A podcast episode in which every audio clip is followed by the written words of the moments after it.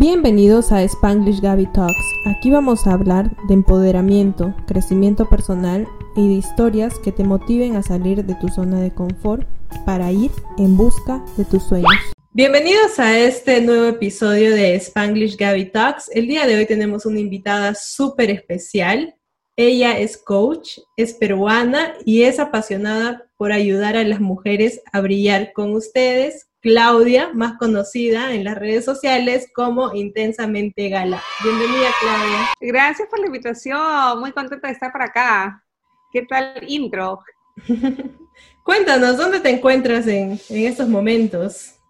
Yo soy una peruana que vive en Alemania, eh, exactamente en la mitad, en una ciudad, en una de las 10 ciudades más grandes de Alemania que se llama Essen y vivo acá hace dos años, casi dos años y medio. Vine por amor, casada con, con un alemán, ¿sí? Y, y justamente cuando yo vengo, es que nace la idea de crear esta comunidad de mujeres para contar mis aventuras, para que sepan, yo quería transmitir en realidad la, la, la transparencia del proceso de emigrar.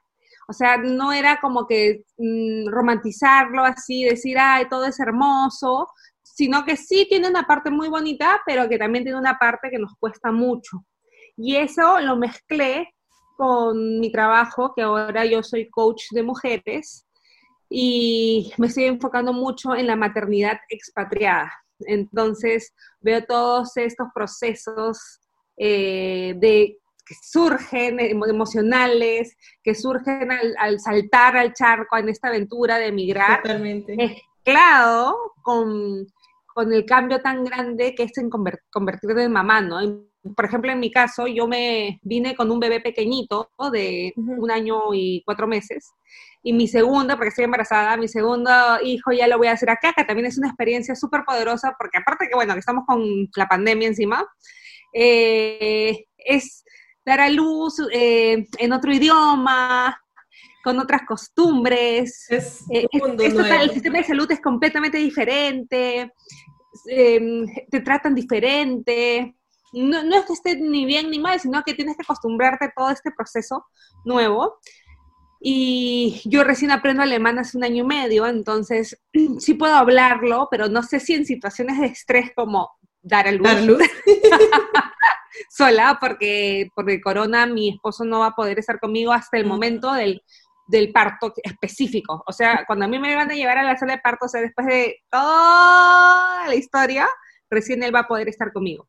Entonces, eh, es todas estas aventuras, ¿no? Sentirte vulnerable, aprender el idioma, empezar a estudiar, eh, hacer tus trámites, todo, todo, todo, todo, todo eso y todo eso lo puedes, toda esa información la puedes encontrar en mi cuenta que es Intensamente Gala. Sí, es una cuenta este súper bonita que yo la descubrí realmente porque cuando yo llegué a Estados Unidos, que fue exactamente hace un año, eh, sientes, ¿no? Esa falta de necesito conectar. Entonces empecé a buscar peruanas que habían estado como que en el mismo caso, que habían emigrado en, en distintos eh, países y ahí fue donde encontré la cuenta de Claudia y pues me gustó mucho porque es súper transparente cuando dices las cosas. Y justamente el día de hoy vamos a hablar de algo que tú has estado promoviendo hace ya un tiempo, que es el amor propio. Y hace unos días justamente tú hablabas en uno de tus posts de este, esta presión social que nosotros sentimos en Perú, ¿no? Sobre todo de, sobre nuestro cuerpo y sobre estas cosas. Entonces, yo quería que nos cuentes un poco tu aventura en esto de ir conociéndote a ti misma, eh, cómo eras antes y cómo has ido transformándote y aceptándote a ti misma en todo este tiempo. Sí, justamente, mira, yo creo que eh, a, a, lo largo, o sea, transversalmente en todos los procesos de coaching que yo llevo, siempre llegamos al punto de amor propio. Y es un tema base para todas las mujeres, sobre todo si venimos, venimos de Latinoamérica. Entonces, yo te voy a contar un poco mi historia que se replica a, casi todas las historias que escuchamos. Es, como que, eh, cómo nos pueden sellar, ¿no? Cómo nos pueden así eh, insertar el chip desde chiquititas que escuchamos entre la sociedad, entre nuestra familia que vive en la sociedad y ya se comió ese cuento y de repente no han tenido el tiempo ni, ni la conciencia de preguntarse si está bien o está mal, más el machismo, o sea, la posición de los hombres ante esto. Entonces, eh, tú también eres peruana, vas a sentirte también súper identificada y estaba hablando con otras chicas y me dicen, en México es lo mismo, en Colombia es lo mismo, en Argentina es lo mismo, o sea, digamos que hablamos de toda Latinoamérica. Y es el tema de los estereotipos. Eh, en Perú eh, pasa algo muy, muy extraño, que es como que los estereotipos de belleza son completamente diferentes a, la gran mayoría de la población. Entonces, como que te ven en un estereotipo muy blanca, muy castaña, rubia, eh, delgada, eh, el chico súper guapo, de ojos claros, y en verdad, no, te voy a decir que ningún peruano, pero un porcentaje muy pequeño de los peruanos somos así. Entonces, en mi caso, yo mido un metro setenta y ocho, era muy flaca de Chile. Y alta. Muy flaca. y alta de, de, mi, en, en, mi niñez, juventud. Y como que siempre me fastidiaban, como que, ay, no había desarrollado bien, no tenía mucho cuerpo de latina, no era suficientemente latina, no era suficientemente curvilínea, pañuelo de mago, nada por aquí, nada por allá.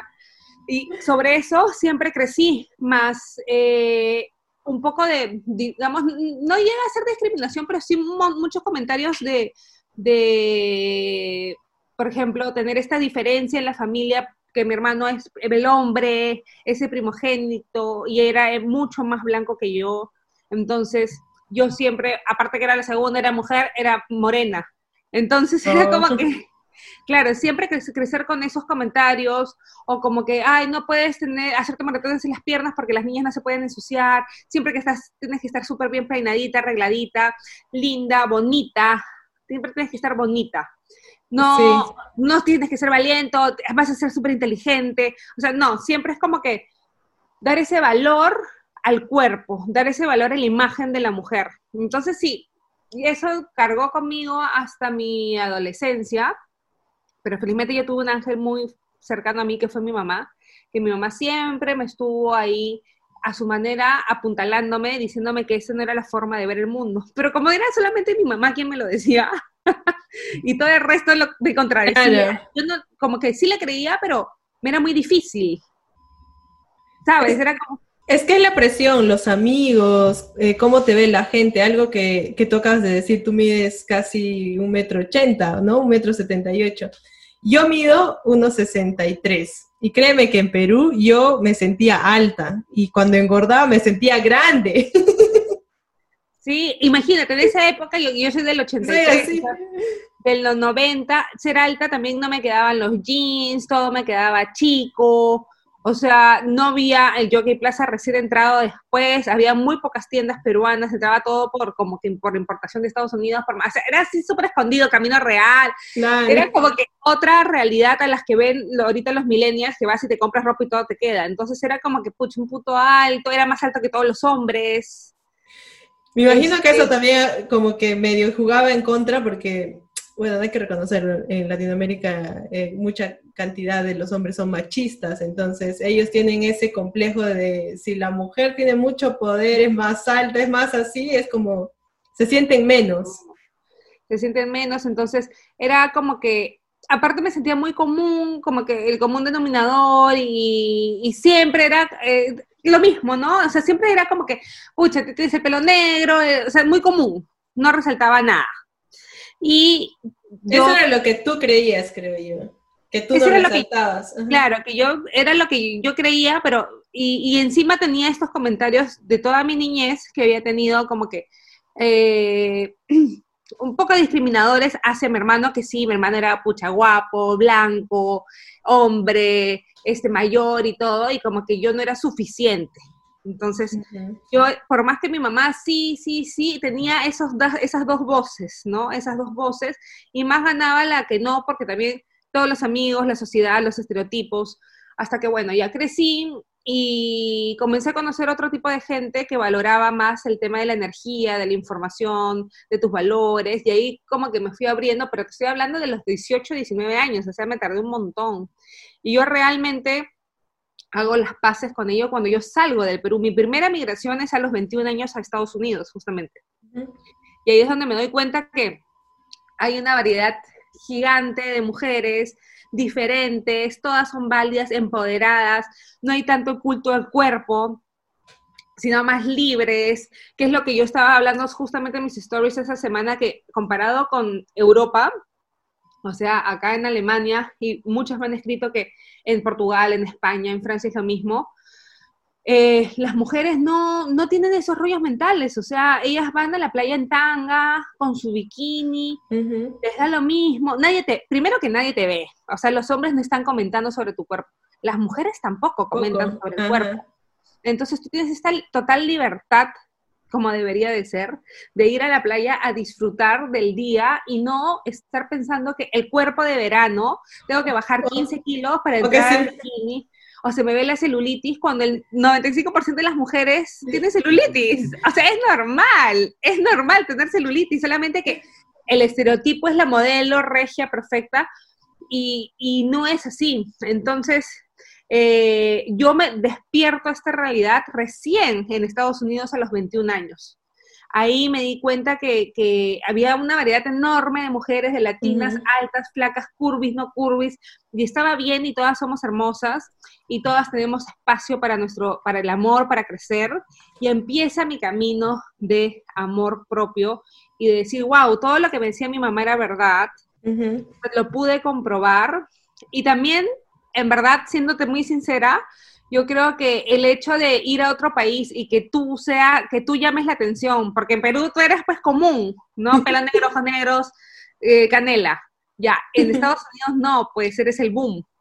Entonces ahí me di cuenta y dije, pucha, sí, pues, o sea, en verdad nadie brilla en, su tierra y sales y te das cuenta y dices, ah, ahora sí confirmo, como que fue un escalón más. ¿No? En ese proceso. Y, o sea, y tu proceso de amor propio, eh, bueno, eh, como tú dices, yo creo que cada persona tiene un proceso diferente. Algunos, como tú, eh, lo encontraron a los 21. Por ejemplo, en mi caso, yo me tardé un montón.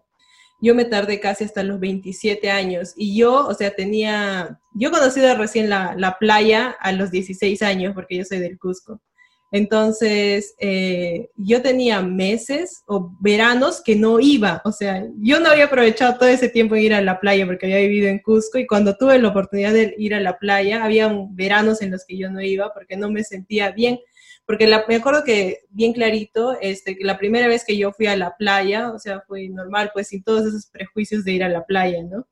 y como que sentí las miradas de todo el mundo y eso me intimidó. ¿Qué pasa eso? Y me quedó ese trauma de el próximo verano no regreso, como hasta que tenga ese cuerpo. Es que incluso no solamente te miran, sino que te comentan, ¿no? Oye, ¿qué tal personalidad para ponerse esa ropa de baño? O sea, y es como que cada uno debería estar feliz y contento con su cuerpo y tampoco dar ese tipo de comentarios, o sea, no, no deberías normalizar que alguien opine sobre nuestro cuerpo porque no sabemos qué hay detrás. O sea, esos comentarios realmente pueden hacer mucho daño a, la persona que se puede quedar pensando, o tú que sabes que de repente tiene un, un, tema más grave que te está tratando, hormonal, de diabetes o de lo que sea, y tú no sabes y te crees en derecho de opinar por algo súper, súper, superficial, es lo peor.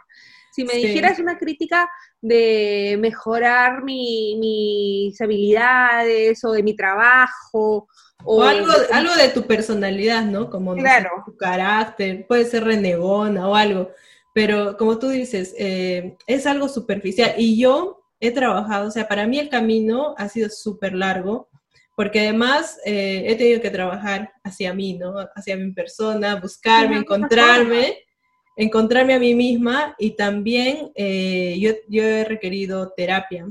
He ido a terapia porque yo cuando ya creí, no sé si a ti te habrá pasado, pero yo en un punto llegué en como que ya me acepto, me quiero, me amo, soy una mujer empoderada y todo eso, pero tuve como una pequeña recaída, como unos amigos eh, me tomaron unas fotos en, las redes sociales y me mandaron comentarios sobre mi cuerpo, o sea, y eran como mis mejores amigos, y eso me quedé como que, ¿qué? Es que cuando los comentarios son más cercanos son los que más duelen. Sí, entonces ahí fue donde dije, ya voy a ir a consultarlo a terapia porque creo que todavía, o sea, yo creía que ya había llegado a ese punto en el que ya me acepto, pero parece que todavía tengo algo adentro, entonces. Sí, siempre hay un proceso, siempre eh, el camino es largo, el camino va a durar toda la vida. Y en verdad que tú dices que ha sido a los 27 años, yo tengo, conozco chicas que estamos hablando de 45 años y estamos en el mismo proceso.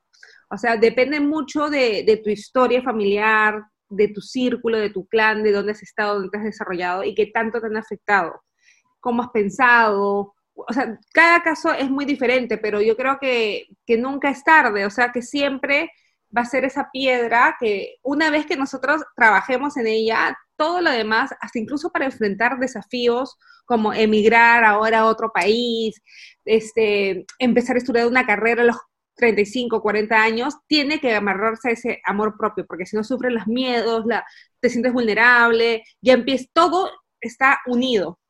Entonces es muy importante que siempre eh, tengamos un tiempo para, para recorrer ese camino hacia el interior, como tú bien has dicho. Sí, como eh, por ejemplo yo he trabajado durante mucho tiempo, yo soy ingeniería, entonces he trabajado mucho tiempo con puros hombres.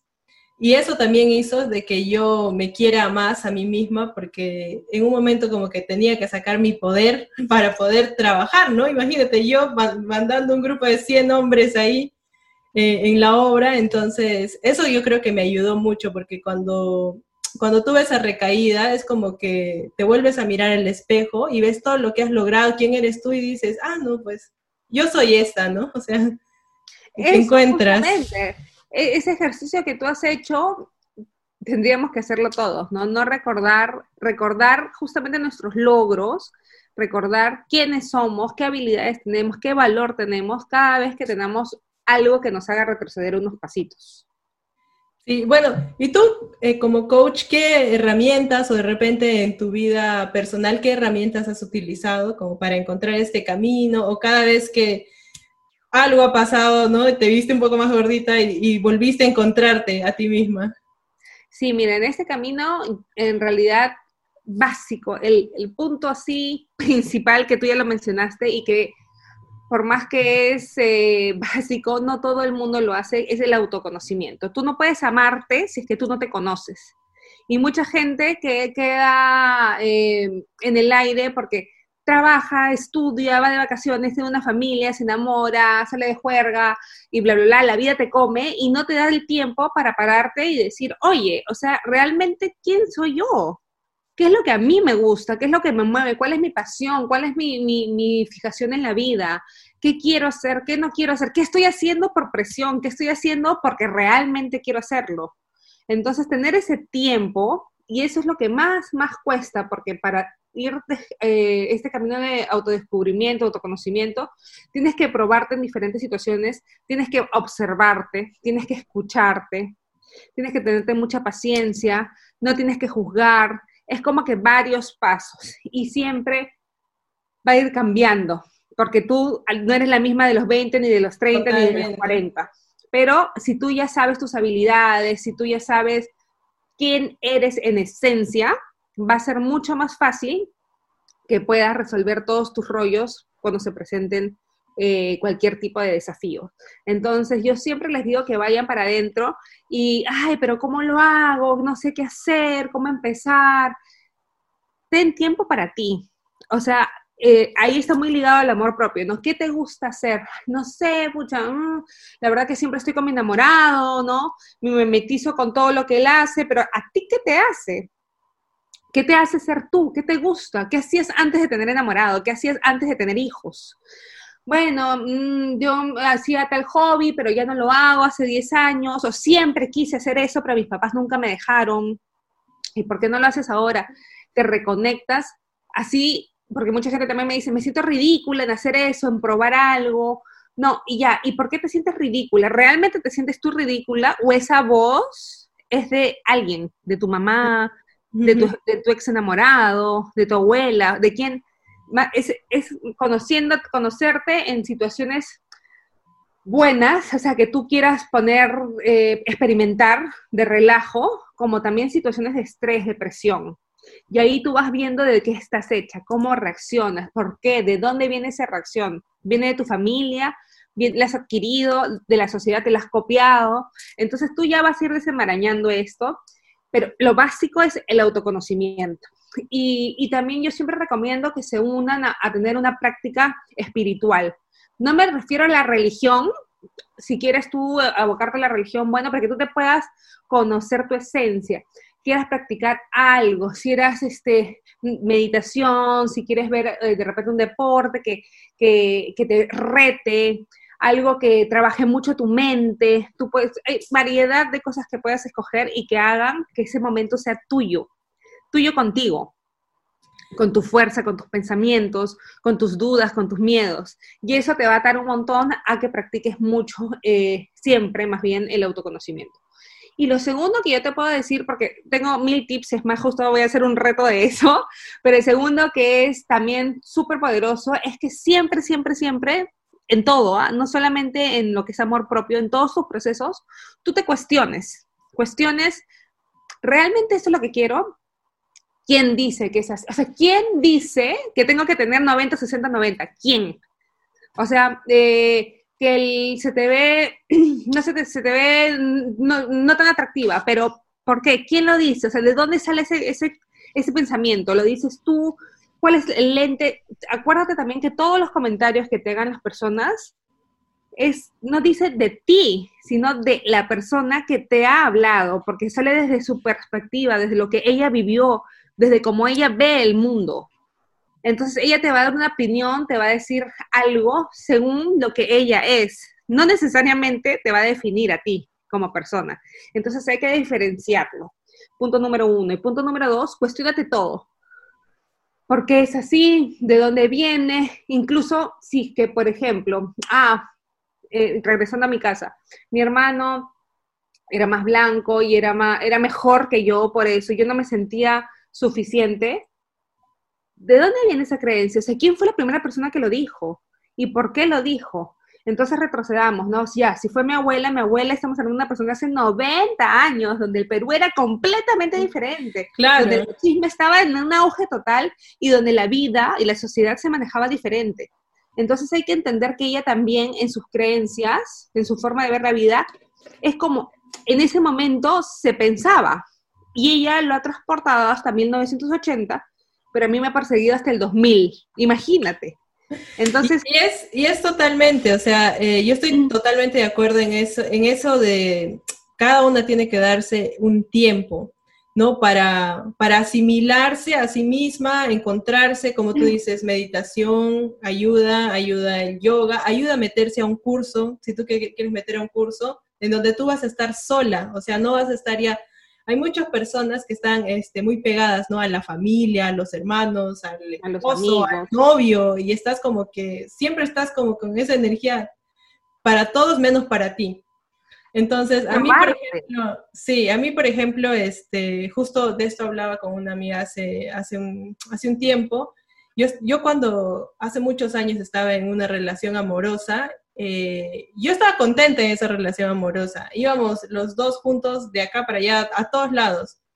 Pero yo a veces tenía, yo tenía videos de cuando había hecho mi work and travel aquí en Estados Unidos y yo me veía en el video diferente. Yo me pasaba todo el tiempo cuestionándome a mí misma que yo quiero volver a ser esa persona, pero sentía que no era. Y todo el tiempo... Eh, quiero, eso que has dicho es tu intuición, por ejemplo esa voz, esa voz de la conciencia que, que te dice, oye, pero yo quisiera estar ahí, ¿no? Qué, qué, feliz estabas. Esa es la intuición y eso es lo que tenemos que reconectar. Y no la vamos a poder reconectar si la ignoramos. Siempre tienes que, para reconectar con ella es escucharte, porque al final tenía razón. Tú querías estar ahí, por más que estaba feliz. Claro, todo el tiempo yo reproducí esos videos, que yo hacía siempre videos con mis amigos. En ese viaje, eh, que fue el primer viaje que, que yo hice fuera de Perú, yo hice un montón de videos con mis amigos en el Work and Travel, caminando, comiendo, haciendo de todo, y yo me ponía a ver esos videos y decía, pero yo quiero encontrar otra vez esa Gabriela, esa Gabriela que se está riendo, que es risueña, que no sé qué. Y yo en, ese, en esa relación, sí estaba feliz en lo que estaba pasando en la relación, pero yo sentía que yo no era yo con las otras personas. O sea, yo me había vuelto una persona muy seria, me había acoplado mucho a la personalidad de la otra persona. Nos mimetizamos, pues las mujeres tenemos mucho en eso. Entonces, cuando solté esa relación, o sea, fue una relación tan intensa y también fue tan dolorosa, pero después de un tiempo me volví a encontrar y cuando me encontré dije, esta es la que verdaderamente soy, o sea, esta es la que yo quiero ser siempre. Y eso este, no lo hubiera logrado, creo que hay que, hay que soltar cosas, o sea. Hay que soltar. Te toca, soltar, eso, eso nos lleva también al amor propio, porque tú ya te amabas lo suficiente como para reconocerte y para decir, yo quiero esa Gabriela pero hay chicas que aún no, o sea, se mimetizan. ¿Por qué? Porque tras ellas de repente su clan familiar no les ha dado suficiente seguridad, suficiente amor y creen que solamente esta persona las va a amar. Entonces les es difícil saltar y poner el soltar, como tú has dicho, y poner fin a una relación que, que, no te hace bien, que tú te reconoces y que tú sabías, ¿no? De esa intuición, de esa vocecita, y eso es muy importante seguirla, porque ella sabe, nunca se equivoca. Si tú, no, si tú más bien la silencias, al final te estás traicionando a ti, porque eres tú misma y, no vas a ser feliz. Entonces, en este camino de amor propio y de autoconocimiento, siempre es como que conectarte con esa intuición que es tan sabia, que es tu esencia, sabe lo que tú quieres, lo que eres, para irte por ese camino. Sí, y es, es totalmente importante y es difícil, pero tarde o temprano se logra, se logra, amigas, yo sé lo que les digo. Sí, es difícil, es un camino que sola, pero también es bonito porque es un camino que solamente lo puedes hacer tú y que tú vas a aprender muchísimo, o sea, ya con eso tienes el master duster de ti. y ya con eso puedes asumir cualquier desafío que se te venga, o sea, a mí también que yo venía ya plantada, para mí la migración, la segunda migración a Alemania, me ha retumbado muchísimo, pero yo creo que no lo hubiera podido sobrellevar también si es que yo no hubiera tenido una, mis bases fuertes de amor propio y de poner límites y decir, bueno, ya, esta soy la que yo soy y no importa, o sea, para adelante, yo quiero esto, yo he venido para esto, o sea, las cosas claras, voy a luchar pa, pa, pa, ordenada, porque realmente ha sido uno de los retos, yo creo que más grandes de mi vida te lo podría poner así. Sí, yo, yo me imagino, o sea, para mí que yo venía ya hablando inglés, no había sido la primera vez que estaba en Estados Unidos, sino ya había venido muchas veces, había hecho acá intercambio y todo eso. Esta, este tiempo en el que yo me vengo a vivir ya hace un año fue como que los primeros seis meses pero los, no sé, o sea, yo todavía no, mi subconsciente no estaba seguro de que esta era mi casa, o sea, yo vivía con la idea de ya voy a regresar a mi casa en Perú, hasta que llegó un día, me senté y dije, bueno, sí, esta es mi casa, este es mi nuevo hogar, este es mi nuevo país, y de acá para adelante, o sea, ya, hay que Tienes que hacerlo tuyo, tienes que hacerlo. Yo estoy en ese proceso porque yo también, a mí me gusta mucho Estados Unidos, he vivido ahí cinco años, lo hice mío, triunfé, tenía muchos buenos recuerdos, y la verdad que yo he venido antes de emigrar siete veces a Alemania, entonces como que yo conocía pero otra cosa es mudarse y otra cosa es, también venir sin hablar el idioma, ¿no? O sea, venir a aprenderlo acá. Eh, o sea, yo estudié en Perú un año y medio, pero realmente este idioma alemán cuando vienes es otra cosa. O sea, me sirvió, claro, para no perderme, ¿no? Para poder tomar el sistema público de, del tren y todo eso, pero más que eso no. Y, es en verdad muy, muy diferente la cultura, o sea, todo, todo lo que te puedes imaginar, todo, todo es diferente. Entonces, este, ya he ido acoplando mucho, aceptando mucho y evolucionando mucho también. Ha sido un proceso de autoconocimiento súper, súper poderoso y fuerte e intenso y que puedo decir que estoy muy contenta también de haberlo recorrido porque me ha regalado muchísimo. Wow, es increíble, en verdad. O sea, esos, esos pequeños retos que te da la vida también te hacen crecer bastante. Ah, de repente te hacen conocer, cuando, como yo te digo, ¿no? Yo creía que ya me conocía al 100 y de pronto pasó esto y es como que... no pasa. Hay una parte que todavía no conocí de mí. Sí, es lo que yo digo, ¿no? O sea, realmente mi Alemania me ha hecho decir de qué estoy hecha. O sea, realmente es como que tanto, tantos, tantos tantos retos al mismo tiempo sin parar todos los días que yo era como que ya tiro la toalla, ¿qué hago? Entonces me he hecho como que ya realmente de qué estoy hecha, ¿no? de ovarios, de fuego y de garra, porque en verdad eh, es un país que tampoco yo es que lo hubiera escogido para venir, ¿no? Yo he venido por amor realmente porque mi esposo es alemán y porque él me había dicho ya en algún momento para venir, ¿no? Por la familia. Pero eh, hay varios temas que a mí, la verdad que me cuestan mucho. Sí, es, totalmente. A mí también me pasó algo similar. Y bueno, a todas las chicas que están escuchando, eh, ¿qué les recomendarías? ¿Cómo si ellas están ahorita en, algún problema en el que están en eso, ¿no? Este, mirándose al espejo y todavía están viviendo en contra de la corriente, por así decirlo, por los patrones de belleza, por las mismas redes sociales que hoy en día hacen que te compares con todo el mundo. Entonces, ¿qué tú les recomendarías a esas personas que de repente están ahorita así, sintiéndose como, como menos, como que están atrapadas en ese, en ese juego?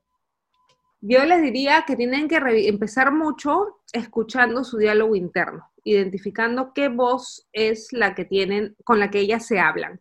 Si al mirarse al espejo es una voz que se juzga, que se mete puñaladas, que no dice nada bueno, ir hacia atrás, como les digo, ¿de dónde viene? Tratar de desenmarañar esa voz, porque esa voz no nos pertenece a nosotros como mujeres, o sea, esa voz ha sido copiada de alguien.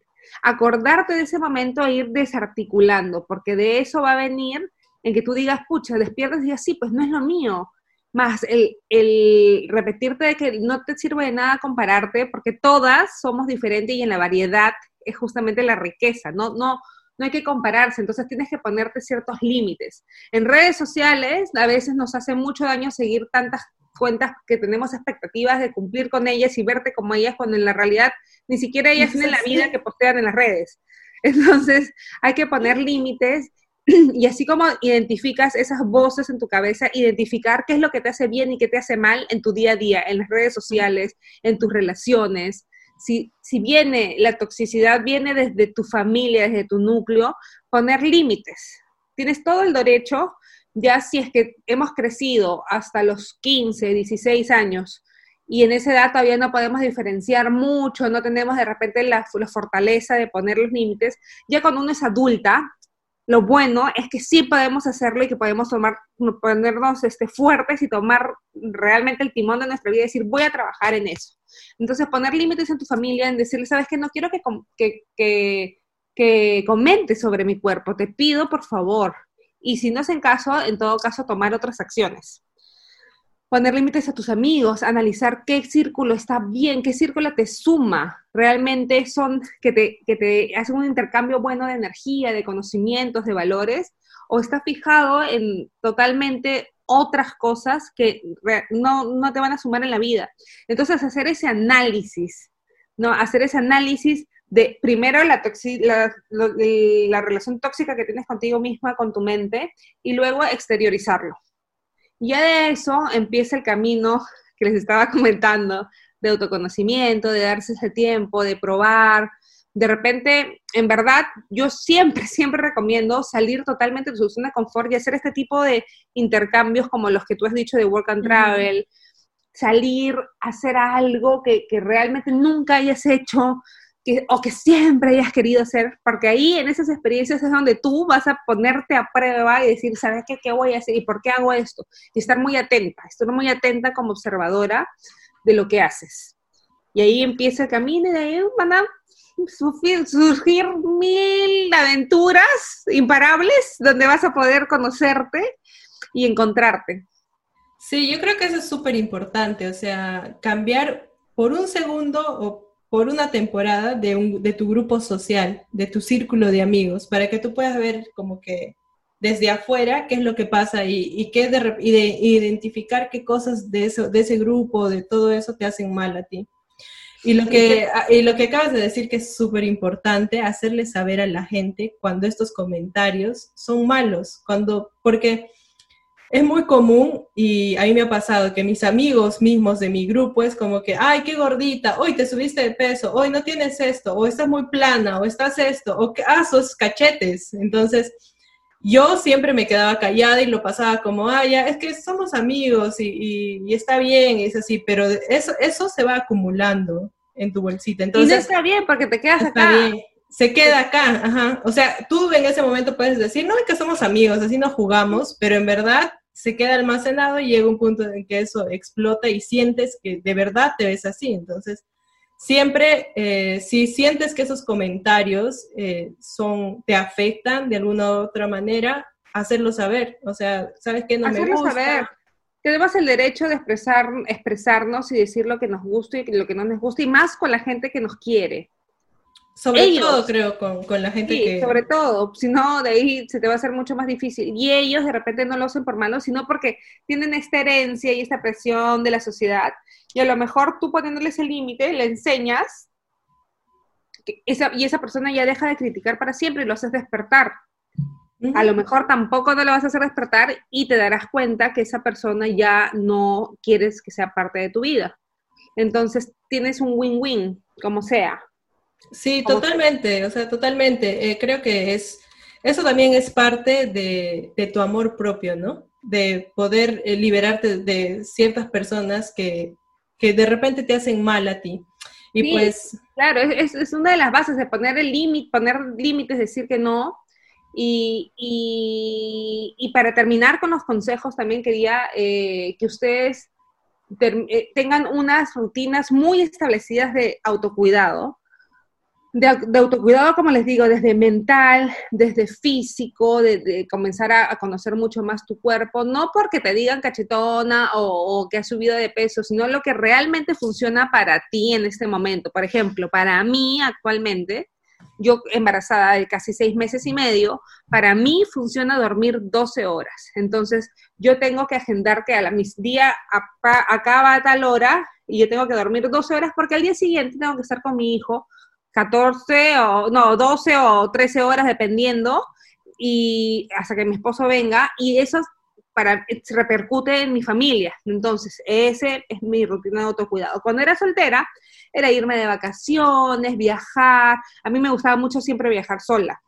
Entonces, tener ese espacio para mí, este, desde estirarme, meditar, estirarme, tener unas media hora de lectura.